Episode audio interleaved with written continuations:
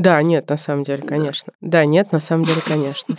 Ну что ж, что? Что? Все? Все. Ну и все. А потом действительно какие-то штуки, которые мы в живой беседе не проговорим, обсудим потом в мертвой.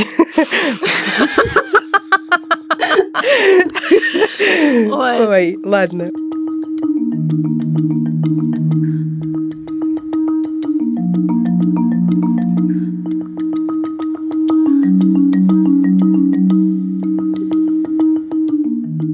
Здравствуйте. Здравствуйте. Это подкаст «Никакого правильно» студии «Либо-либо». И мы, Дольче и Габбана российского подкастинга.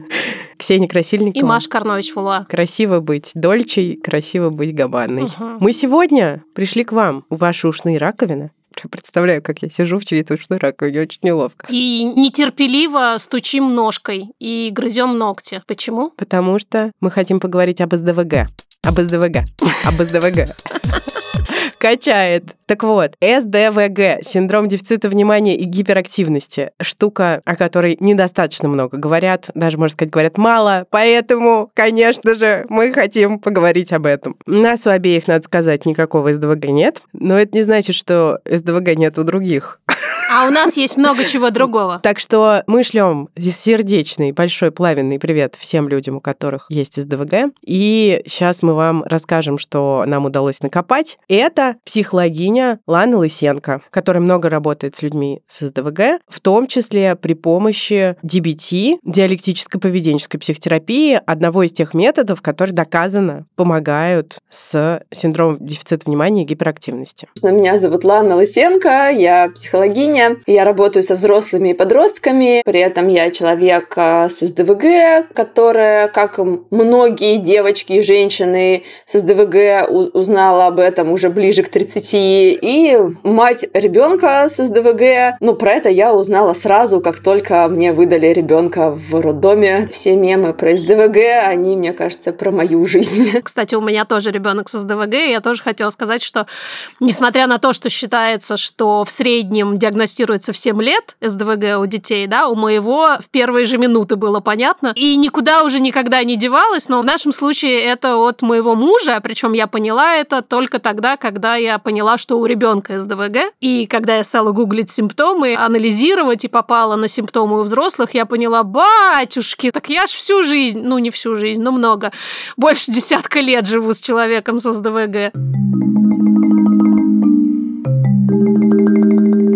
Это реклама детского гипермаркета Акушерство.ру, партнера сезона. Акушерство.ру – это один из крупнейших интернет-магазинов детских товаров в России. И не только детских, но и родительских. На акушерстве очень большой ассортимент, начиная от товаров для беременных и товаров для новорожденных, типа пустышек и подгузников, и заканчивая мебелью, велосипедами, автокреслами и очень красивой одеждой. 4 тысячи популярных брендов и более 250 тысяч детских товаров. Это же просто праздник какой-то. Вместе с акушерством мы делаем рубрику «Колготки с сандаликами». И это рубрика о стереотипах касательно детской одежды. Сегодня мы говорим о том, как мы собирали сумки в роддом. И начнем мы с того, что нам написала Евгения, которая нас слушает. Ей свекровь до родов говорила ничего не покупать. Ну, это такая примета и типичный стереотип. Евгения говорит, я как представила себя с младенцем в поисках одежды и остальных комплектующих, резко передумала и купила стартовый набор для начинающих мам. Отличный выбор. А как ты, Машуля, собирала сумку в роддом? Мне кажется, я не знала о существовании готовых наборов. Вообще это было бы страшно удобно. Поэтому я собирала Так в мое время не было.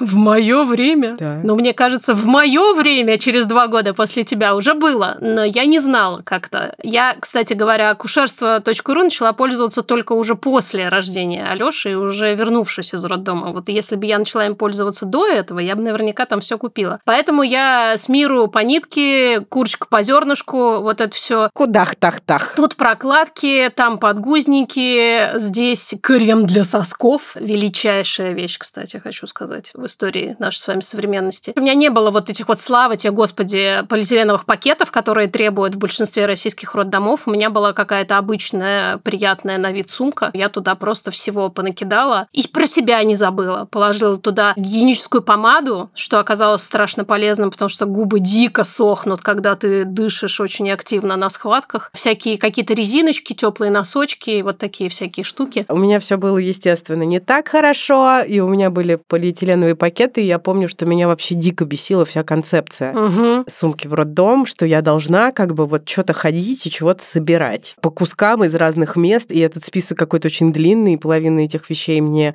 казалось, что не пригодятся, и они не пригодились. И больше всего, конечно, меня смущали требования к самому пакету. Да. Но у акушерства есть супер раздел, где можно купить готовую сумку с наполнением, которое вы кастомизируете под себя. И собрать туда все как конструктор. Она типа будет прозрачная, как хотят э, в роддомах, и моющаяся. Кто? Зачем? Кто будет это мыть? Я не понимаю, но смысл полиэтиленового пакета в том, что он должен быть потенциально моющимся.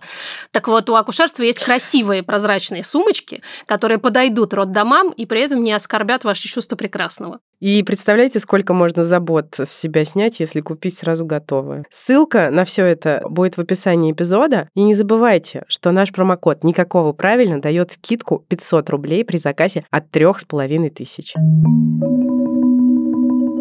Синдром дефицита внимания и гиперактивности. Я сейчас прям, Лан, задам вопрос. Это расстройство? Хороший вопрос, расстройство ли это и вообще что это такое, потому что вопрос диагностики исходит э, из того, что надо понимать природу, а природа синдрома дефицита внимания и гиперактивности туманна, как и многие вообще штуки, касающиеся нейроотличности, ментального здоровья. Я могу сказать, что мы живем сейчас в то время, когда люди начинают этим интересоваться. Понимание этого, оно не такое подробное и точное, как хотелось бы. То есть это какая-то штука. Угу. Может быть, она генетическая. Судя по тому, что у людей с СДВГ рождаются люди с СДВГ, весьма вероятно, что она генетическая. Могут ли тут влиять факторы в виде отличий в структуре мозга, в виде того, что есть какой-то дисбаланс э, нейротрансмиттеров? Ну да, такие исследования тоже есть. Противоречит ли это генетической гипотезе? Нет. Может быть ли это отдельно без генетической гипотезы? Да. Выделяют ли каких-то людей в группу риска? Да, но это опять же люди, у которых могут быть какие-то потенциальные нейроотличия. Это люди, которые родились недоношенными, люди с эпилепсией. Ну и такая общая категория. Для меня она немножко странновато звучит, но может быть так тоже бывает. Да, люди, у которых была травма в утробе или после рождения, да, что что-то могло пойти иным путем. СДВГ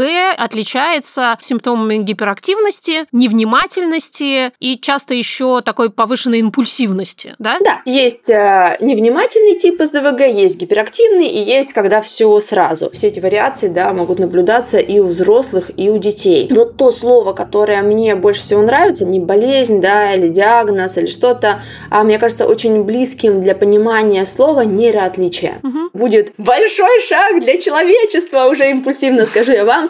И если люди, у которых есть СДВ и СДВГ, начнут воспринимать, да, эти свои особенности и знать про них как про нейроотличия, и могут выстраивать свою жизнь, да, соответственно, этому. И окружающие люди тоже. Как ты поняла, что у тебя СДВГ? Как развивалась твоя жизнь и как ты пришла к диагностике этого нейроотличия у себя? как многие психологи, у которых СДВГ, я пришла к тому, что стала изучать эту тему и такая, оп-оп-оп, опаньки, все критерии мои. Full house. Я с, причем раннего возраста бесилась от э, непоследовательности, что мне сложно доделывать дела. Вот знаменитый мем про СДВГ и то, как внимание убежало. Вот половина лошади, которая нарисована идеально, да, как муа, художники рисуют, и половина, которую нарисовал ребенок трех лет. Я занималась в детстве, в подростковом возрасте рисунком, и это было именно так. То есть для меня долгие годы была загадка, я умею рисовать или нет? Почему в какой-то момент лошадь выглядит выглядит так, а в другой так. Взять и доделать? Нет. И это, конечно, влияло на самооценку, и в юности было много потрачено времени на какие-то самокопания, вот что, это такое за человек, почему же мне ничего не получается, да, и так далее. Когда закончилась школа, я поняла, что я могу учиться, потому что в университете мне было интересно, там была другая среда, я могу, но почему-то взять, сесть и написать курсовую или диплом или какую-то еще более-менее длинную домашку превращает мою жизнь в полнейший ад. Я все это время думала, что ну какой-то я вот не такой человек, все могут, и я нет. И потом, когда я узнала, что оказывается эта штука называется СДВГ, и искать для себя оптимальные формы, да, как усаживать себя за такие работы, и то, что это все может потом легче даваться, э, это было большой поддержкой и опорой. Скажи, а много было при этом внешнего осуждения? Вот это вот Маша растеряша, что ты лентяйка и так далее, и так далее. Вот эти все особенности, которые, на самом деле, как мы сейчас понимаем, являются особенностями работы мозга, приписывалось твоей личности. Ну вот отдельная история, да, такая большая в жизни многих людей с СДВГ, это СДВГ и порядок в доме. И вот это вот все «никто тебя замуж не возьмет».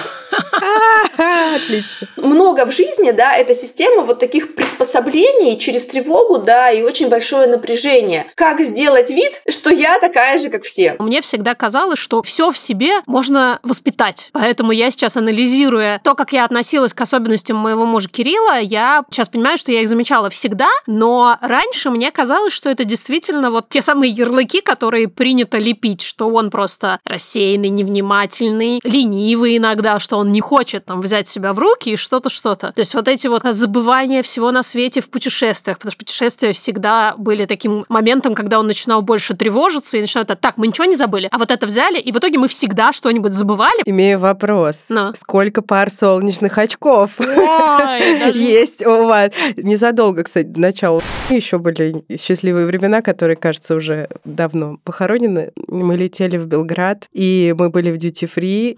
Кирилл выбирал себе очки, а Маша ходила вокруг и бухтела, что вот должны были не забыть несколько пар очков, но забыли, и это будут там примерно 20 очки в коллекции. С января месяца было куплено еще несколько пар, последние буквально недавно. Мы забывали ноутбуки в самолетах, куртки в машинах. И я всегда возмущалась, ну как же так, ну почему ж ты не можешь взять себя в руки? Ну нужно просто сосредоточиться и не забыть, что здесь сложного.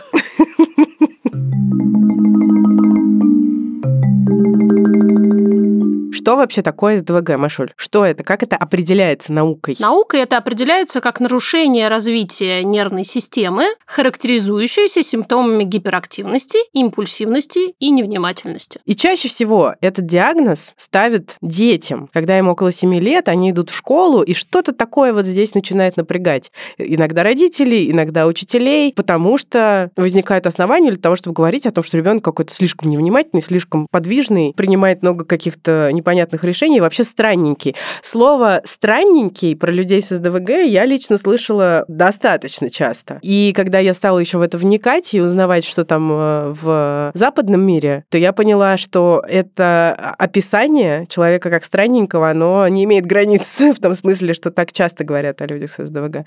Важно при этом понимать, что проявления этого нейроотличия могут быть с самого рождения, а диагноза, в свою очередь, может не быть и во взрослом возрасте. И это часто проблема. Очевидно, что в России проблема стоит до сих пор очень остро, потому что только-только научное, медицинское, психологическое сообщество стало приходить к тому, что СДВГ бывает не только у детей. И у детей он тоже часто бывает недодиагностирован, да? Угу. Но и у взрослых людей его замечают и уж тем более обозначают как что-то существующее и начинают с ним что-то делать вообще очень редко. И на самом деле во всем мире до сих пор существует проблема. Очень многие врачи просто не признают, либо не знают, либо сознательно отказываются от того, чтобы соглашаться с тем, что СДВГ у взрослых вообще существует.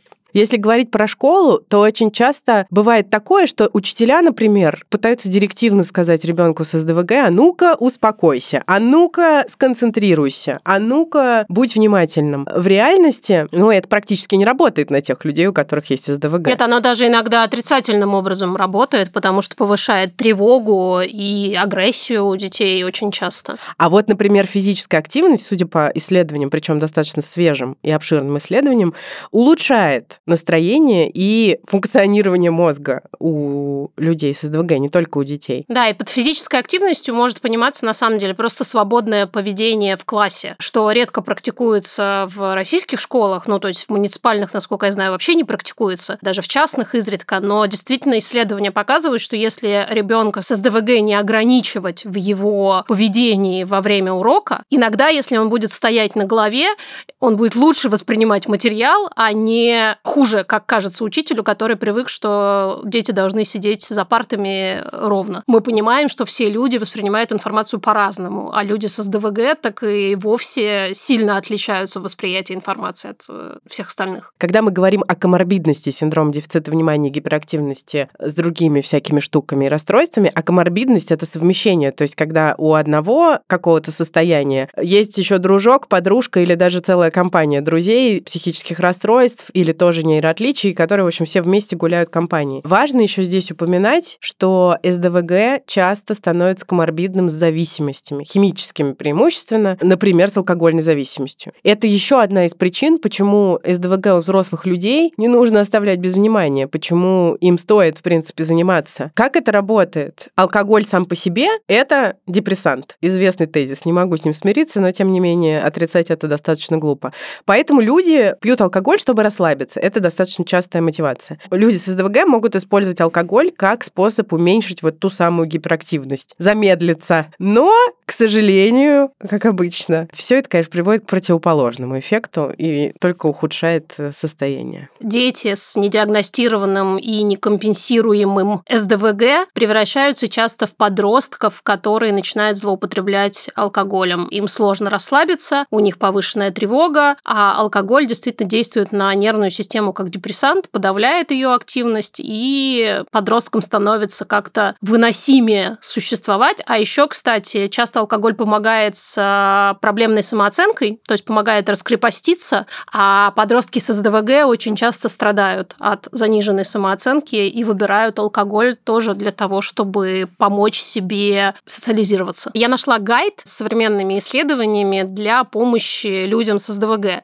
И там э, такой очень интересный кейс приведен про студента в колледже, который объяснил СДВГ через метафору секса. Он сказал следующее. Когда у тебя СДВГ, это примерно как будто у тебя эректильная дисфункция мозга. Если задача, которая перед тобой стоит, очень-очень для тебя интересная, то все будет нормально и все получится. Но если задача не очень интересная, то ты никак не можешь заставить себя ей заниматься. И это действительно не про силу воли. Это про какие-то процессы, которые происходят внутри тебя и независимо от твоего желания. И еще про людей с СДВГ известна такая штука, что они становятся самыми настоящими перфекционистами, иногда до болезненности, потому что привыкли с молодых ногтей, в общем-то, жить в атмосфере стыжения со стороны за вот эти вот непредпочитаемые поведенческие штуки, которые они проявляют. Со стыдом и с таким каким-то, ну, в общем, неприятно. И стараются они не быть вот таким человеком, который так невыносимо много забывает, на все отвлекается, не может э, удержать внимание на том, что нужно, и еще везде наводит бардак. Вопрос такой у меня достаточно острый. Например, когда мне говорят, что я невнимательная, люди справедливы, допустим, ко мне, что это вопрос некоторого моего небольшого усилия для того, чтобы я сконцентрировалась и начала делать так, как нужно, чтобы казаться таким же человеком, как и большинство. И где граница между вот этим и, собственно, нейроотличием? Как понять, что вот это оно? Какая должна быть интенсивность симптомов? Нет такого точного критерия, что вот если вы потеряете в отпуске очки солнечные или забудете три раза, это нейротипичное поведение, да, а пять раз это уже нейроотличие. И при этом это происходит чаще, чем в среднем, да, и люди могут получить на это реакцию, ну как так, блин, это происходит. Пример, вот ребенок, когда пошел в первый класс, им сказали на прогулку брать с собой термос или бутылку для воды. Первый день он приходит, показывает расколотый термос. Он упал с площадки. Я такая, понятно. Второй день приходит, я термос потерял, я его оставил на лавочке. На следующий день я просто купила воду в пластиковой бутылке и сказала, на, иди. Некоторые люди могут развить у себя какую-то достаточно хорошую компенсацию, да, класть там вещи или ключи, или документы проверять и так далее. Потому что я очень трясусь и переживаю за документы. Но это не помогает. И при этом, кто чаще всего теряет документы, да. кто чаще всего не знает, где вообще они лежат, в какой части квартиры, кто находит документы в неожиданных местах, это, это я. Да, вот я тоже хотела сказать, что Кирилл старается, искренне старается из серии начать проговаривать все, что нужно не забыть перед выходом из дома или еще что-то. То есть я вижу, что он прикладывает усилия. Не просто типа, ах, я такой рассеянный, и фиг с ним. Но все равно не получается. Это не значит, что он никогда не может быть собранным. Иногда получается, особенно если низкая тревога, если все в порядке, если нет никакого стресса. Но поскольку такое бывает примерно никогда, то я увидела, насколько как он расстраивается из-за этого часто искренне. Я ведь следил, я ведь старался, я ведь все время себе говорил, только бы не потерять, только бы не потерять, только бы не потерять. И в итоге все заканчивается тем, что потерял. Это ужасно может фрустрировать и бить по самооценке, как будто ты не взрослый человек.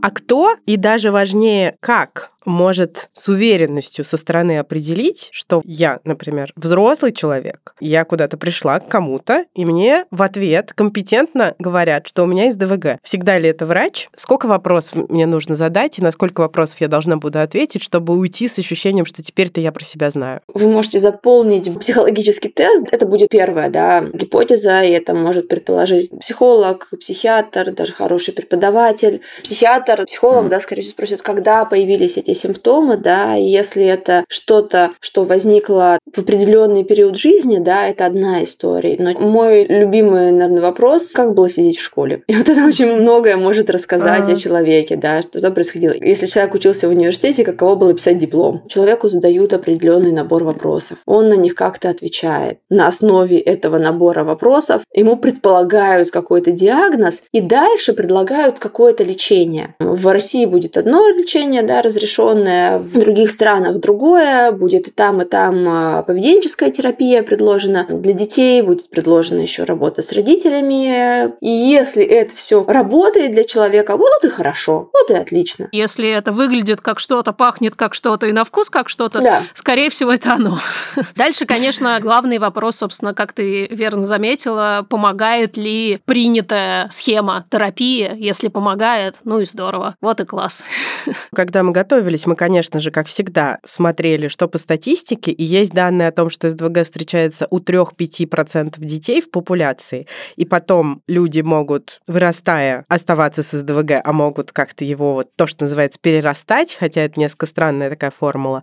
Но есть еще другая статистика Ассоциации психиатров США, по которой примерно 8% детей живут с СДВГ и примерно 2% взрослых. И тогда получается, что действительно некоторая воронка, mm-hmm. и значительное число людей все-таки перерастают или компенсируют, наверное, тут по-разному бывает, но как-то обходятся с этими симптомами к более взрослому возрасту. Скорее компенсируют, чем перерастают, а вот те, которые перерастают, там вопрос, а было ли у них СДВГ? А с этим связано в основном э, не очень хорошая диагностика взрослых или все-таки с чем-то еще, с каким-то предубеждением врачей, может быть, с малым количеством информации? Хотя люди давно знают про разные синдромы, вот эта идея нейроотличности части она довольно нова. Это просто что-то, что может быть, да, это что-то, что нужно учитывать и по-другому обращаться, но особенно на территории там э, РФ. Но этого диагноза просто долго как-то не существовало в поле диагнозов, да, или он был где-то вот только в детской психиатрии, и то так в уголочке. То же самое ведь с РАС происходит. Да. Очень сложно диагностируют э, расстройство аутистического спектра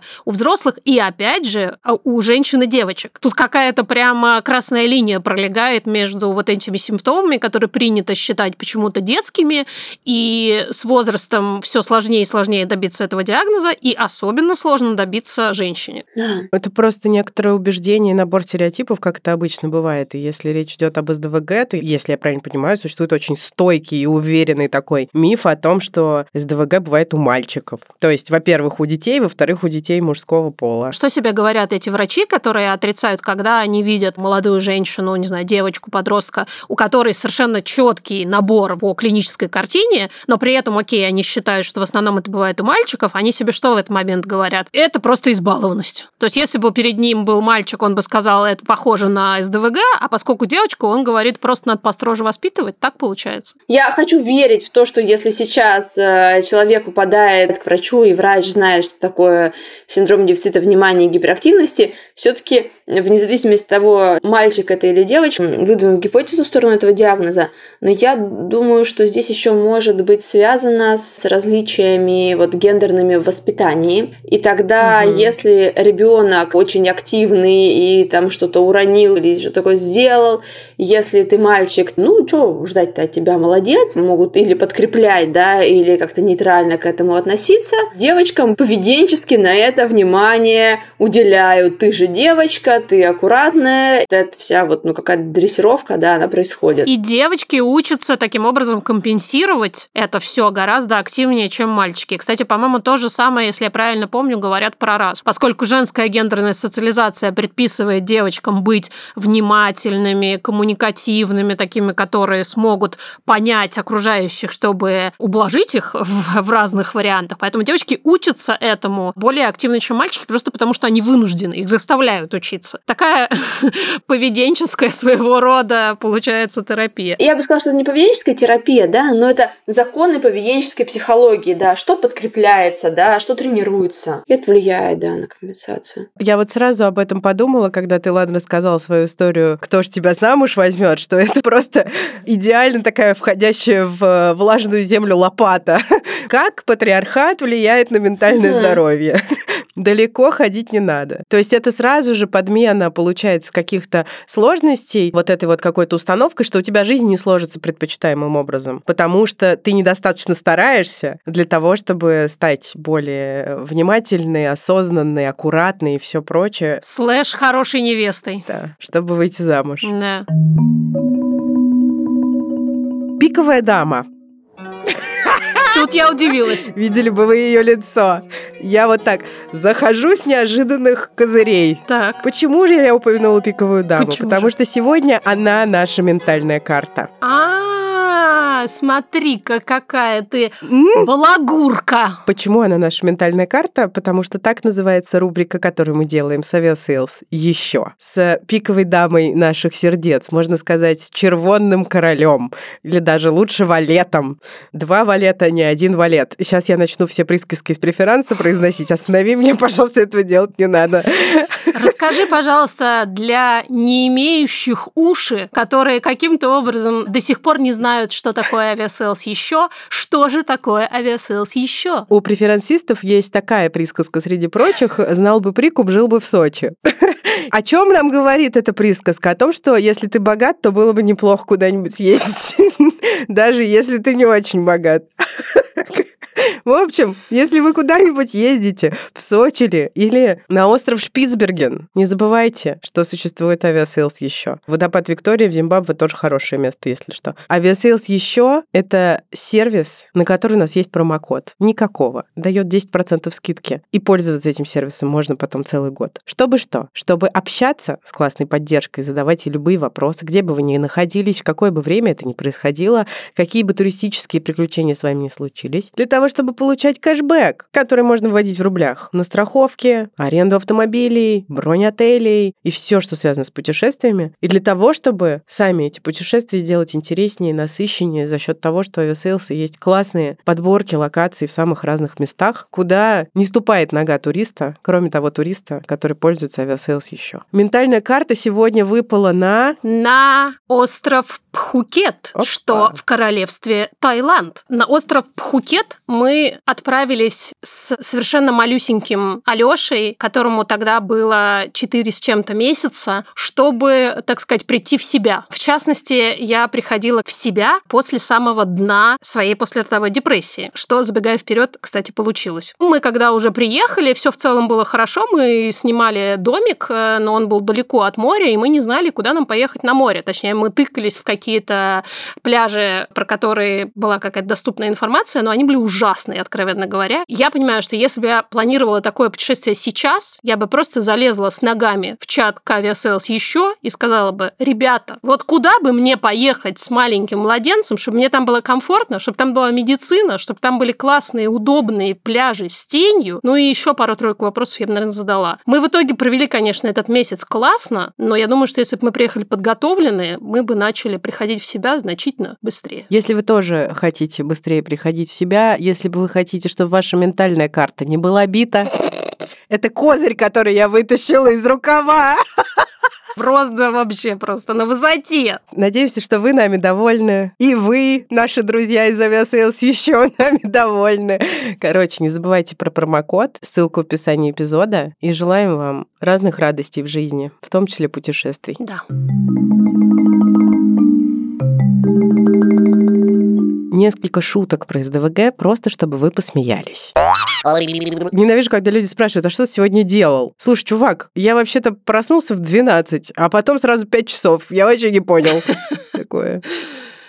Тайм-менеджмент, когда у тебя СДВГ. Ну что ж, э, много времени это занять не должно. Где-то между часом и 11 месяцами. Мой мозг, когда я приближаюсь к пункту досмотра в аэропорту. А что, если у меня с собой пушка? Вообще-то я обычно не меняю тему разговора посреди предложения, но я очень люблю салат.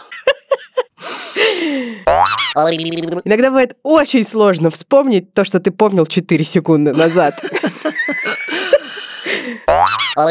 Я хотел изучить что-нибудь про свой СДВГ, но не мог дождаться, пока загрузятся страницы. Некоторые психологи говорят, большинство людей перерастают из ДВГ, когда становятся взрослыми. Каждый человек с СДВГ, которого я знаю лично, стало только хуже. Да-да-да.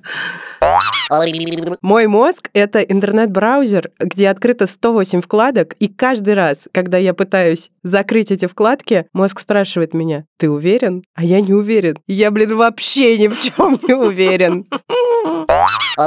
Однажды я пытался быть нормальным. Это были две самые-самые скучные минуты моей жизни. Я отношусь к дедлайнам так же, как голуби относятся к приближающимся автомобилям. Я реагирую на то, что они вообще существуют в самый последний момент. И каким-то образом каждый раз выживаю.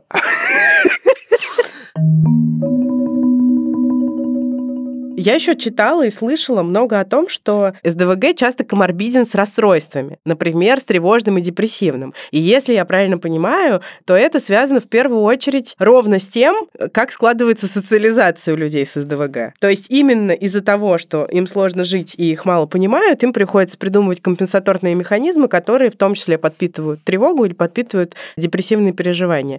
И одна женщина, которую я слушала, американская психиатрка, которая в каком какой-то момент начала заниматься исключительно СДВГ у взрослых, сказала, что по ее личным наблюдениям 75% взрослых людей, у которых ярко выражена тревога и есть основания им ставить диагноз тревожное расстройство, имеют причины тревоги как раз СДВГ. Здесь надо учитывать э, не только там социализацию, да, отношение общества, там требования к себе, но и то, как, в принципе, человек повседневно функционирует и как это влияет на него в долгосрочной перспективе. Когда я говорю себе, о, еще один какой-то классный проект, я за него возьмусь, а это краткосрочно. Я получаю подкрепление за то, что я согласилась, меня позвали в классное место. Долгосрочно у меня нет сил, я начинаю делать это на последних там ресурсах с чувством стыда, вины и же с ними. Когда человек в таком состоянии что-то делает, можно выгореть, да, можно стригерить депрессию в том плане, что набрать такое количество факторов уязвимости, перенапряжения, что с большой вероятностью это депрессивное состояние ну, случится учиться. На одном курсе мы назвали это состояние внутренняя дискотека. Когда ты сидишь, да, и пытаешься расслабиться, и медитируешь,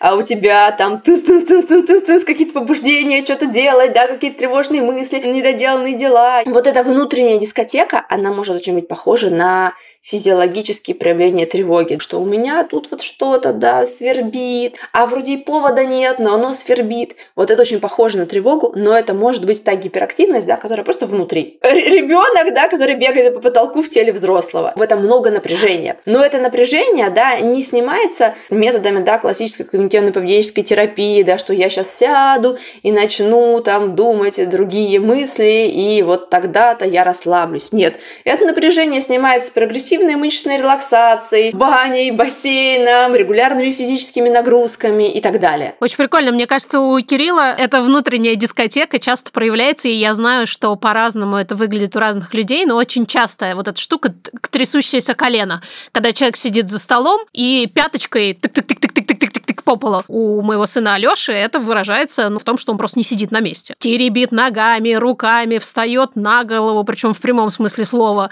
лезет на диван, падает с дивана. И не знаю, что с нами будет к школе, но пока это, конечно, просто человек, который не может сидеть на месте. Что вообще делают люди с СДВГ? Как компенсируют? Как связаны попытки помочь себе с тем, насколько эта помощь вообще может оказаться реальной, с более комфортной жизнью, с более высоким качеством жизни? Что такое DBT? Как он помогает? Э, диалектическая поведенческая терапия, направление терапии, высшее из э, КПТ, когнитивно-поведенческой, для людей, у которых высокая эмоциональная чувствительность. Эта терапия подходит и была разработана для людей с таким диагнозом, как пограничное расстройство личности. Ну, со временем mm-hmm. стало понятно, что терапия хорошо работает для людей с СДВГ, для вообще подростков с любыми поведенческими сложностями. ДБТ как поведенческая терапия особое внимание уделяет этой части э, поведения как побуждение. То есть у меня может быть побуждение, желание что-то сделать, но это не то же самое, что действие, да. И тогда между побуждением что-то сделать и действием мы можем поставить другое действие, навык ДБТ, да, чтобы поменять цепочку поведения, чтобы какого-то проблемного или неэффективного поведения не происходило. И увеличиваем вот этот промежуток, собственно, между побуждением и действием. Да. Слушаем ваши истории. Спасибо за них.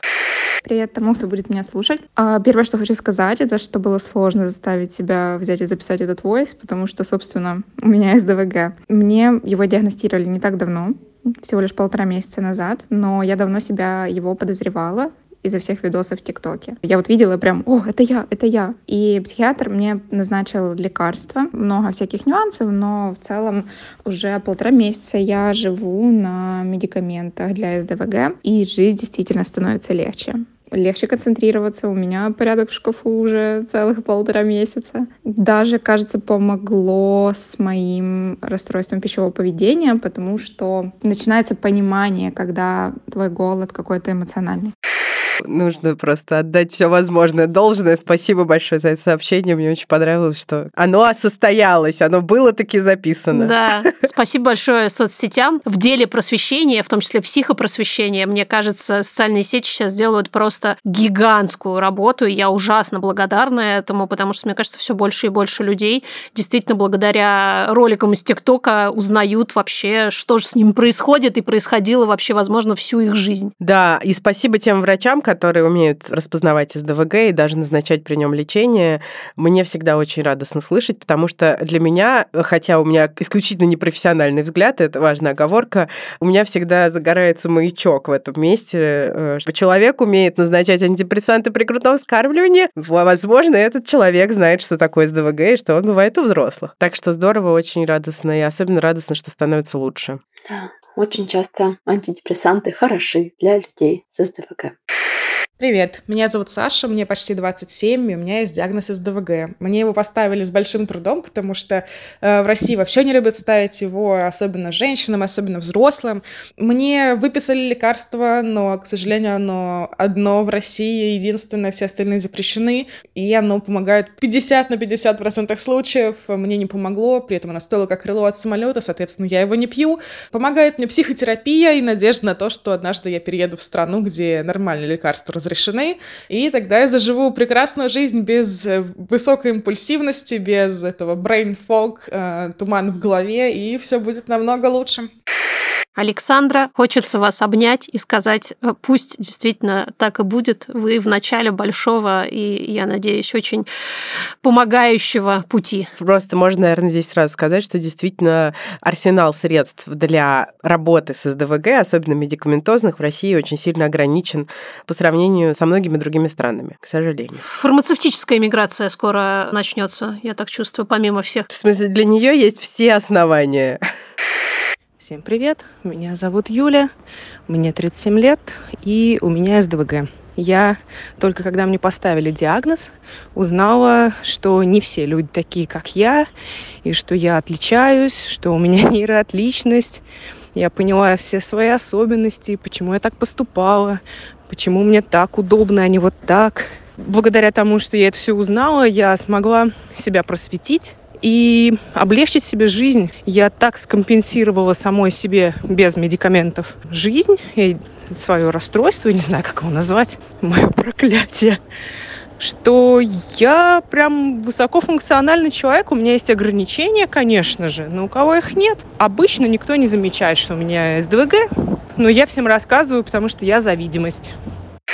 Хочется сказать мне привет Юле, потому что Юля живет э, в Словении, куда я скоро перееду, и там мы с ней встретимся. И да, мне кажется важным действительно делать видимым всякие разные особенности, неважно какие, физиологические, нейробиологические, психологические. И спасибо за это всем, кто это делает, потому что действительно так иногда бывает, что вот именно вот эта информированность становится буквально главным, но вот как в Юлином случае даже единственным способом повысить качество жизни. Ну, собственно, мы это, кажется, знаем на своем опыте непосредственно, в общем. Кажется, да. Кажется, немножко так сложилось. Я ужасно радуюсь, когда слышу, что человек говорит о своих особенностях для того, чтобы постулировать, что так бывает, потому что мне кажется, что это очень много помощи потенциально может другим дать, с одной стороны, а с другой стороны, каждый раз, когда мы об этом говорим, хочу напомнить, что это вовсе не обязательно и ни в коем случае не требование, и совершенно не значит, что там так надо делать всем. Но если комфортно, то это очень классно. Я очень всегда благодарна людям, которые говорят о своих особенностях и диагнозах. И отдельно вот эта история, Юля, спасибо вам про СДВГ, она мега важна, потому что что слышат родители, детям которых ставят СДВГ, да, когда они начинают читать что-то такое, что это дети, которые вырастут там потенциальными преступниками, потребителями наркотиков и еще mm. вся, всякую жуть. И это очень пугающе, а может портить отношения в семьях. И я всегда, когда такие рекомендации или описания вижу, я думаю, что...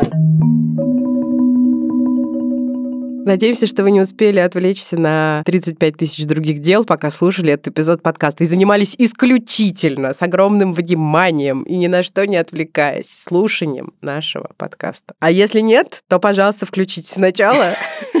Сидите, смотрите в одну точку.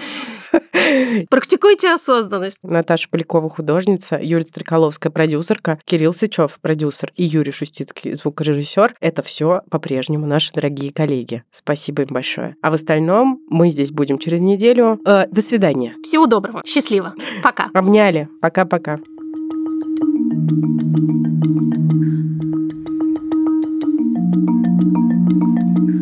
Кирюш сегодня на завтраке почему-то вдруг сказал, тут такая музыка играет, как в психбольнице по утрам. Я не знаю, откуда он взял, что в психбольнице по утрам играет музыка. И почему? А это был какой-то, знаешь, такой, Еще такая. такой лайтовый какой-то, типа джаз. Ну, такая какая-то вот это вот, как в отелях играет.